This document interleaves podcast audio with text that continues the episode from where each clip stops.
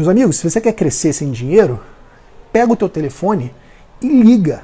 Mas liga assim para 10, 15, 20, 30 empresas por dia. Corre atrás. Agora, óbvio, corre atrás com estratégia. O cenário ideal é que você escolha um segmento de empresa, que você domine esse segmento, que você tenha capacidade de atender bem esse segmento. E você, contador, você, contadora, se torna um especialista no segmento. Estuda tudo, mas não só os aspectos tradicionais da contabilidade.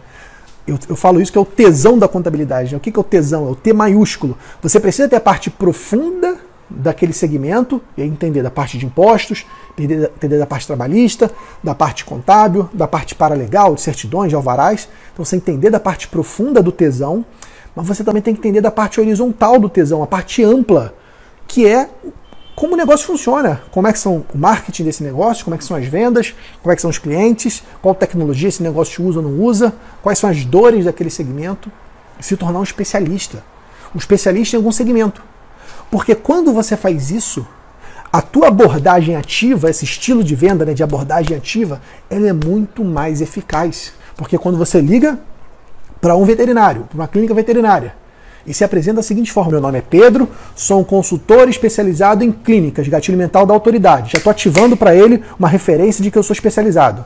E lembra, o especialista é sempre mais valorizado do que o generalista. Então comunica isso para o cliente. Comunica. Eu sou especialista nesse assunto. E olha, eu percebi que muitas empresas aqui da nossa cidade, empresas como você, gatilho de similaridade, não estão aproveitando o benefício para pagar menos imposto. Oportunidade, estou mostrando oportunidade para ele. Você tem interesse em saber sobre isso? O que eu estou falando aqui, inclusive? Essa, essa, estratégia a gente usa. É a estratégia do fator R. A galera do anexo 5 do Simples Nacional, desde 2019, né? 2018, essa galera, muitos não sabem do fator R. Muitos, inclusive, estão pagando imposto indevidamente, tributando pelo lucro presumido, que se tivesse no Simples Nacional, está pagando menos, menos imposto. Ou mesmo até estão no fator R, mas não sabem disso. A gente usa essa oportunidade como uma porta de entrada nessas empresas.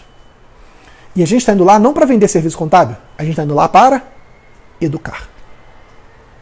E quando estou levando informação, estou levando educação para esse empresário, eu estou ativando esses gatilhos de autoridade, de reciprocidade, de prova, e de repente numa conversa com o empresário, você pode mostrar como você resolve o financeiro dele através de uma terceirização de um BPO financeiro ou através de uma consultoria.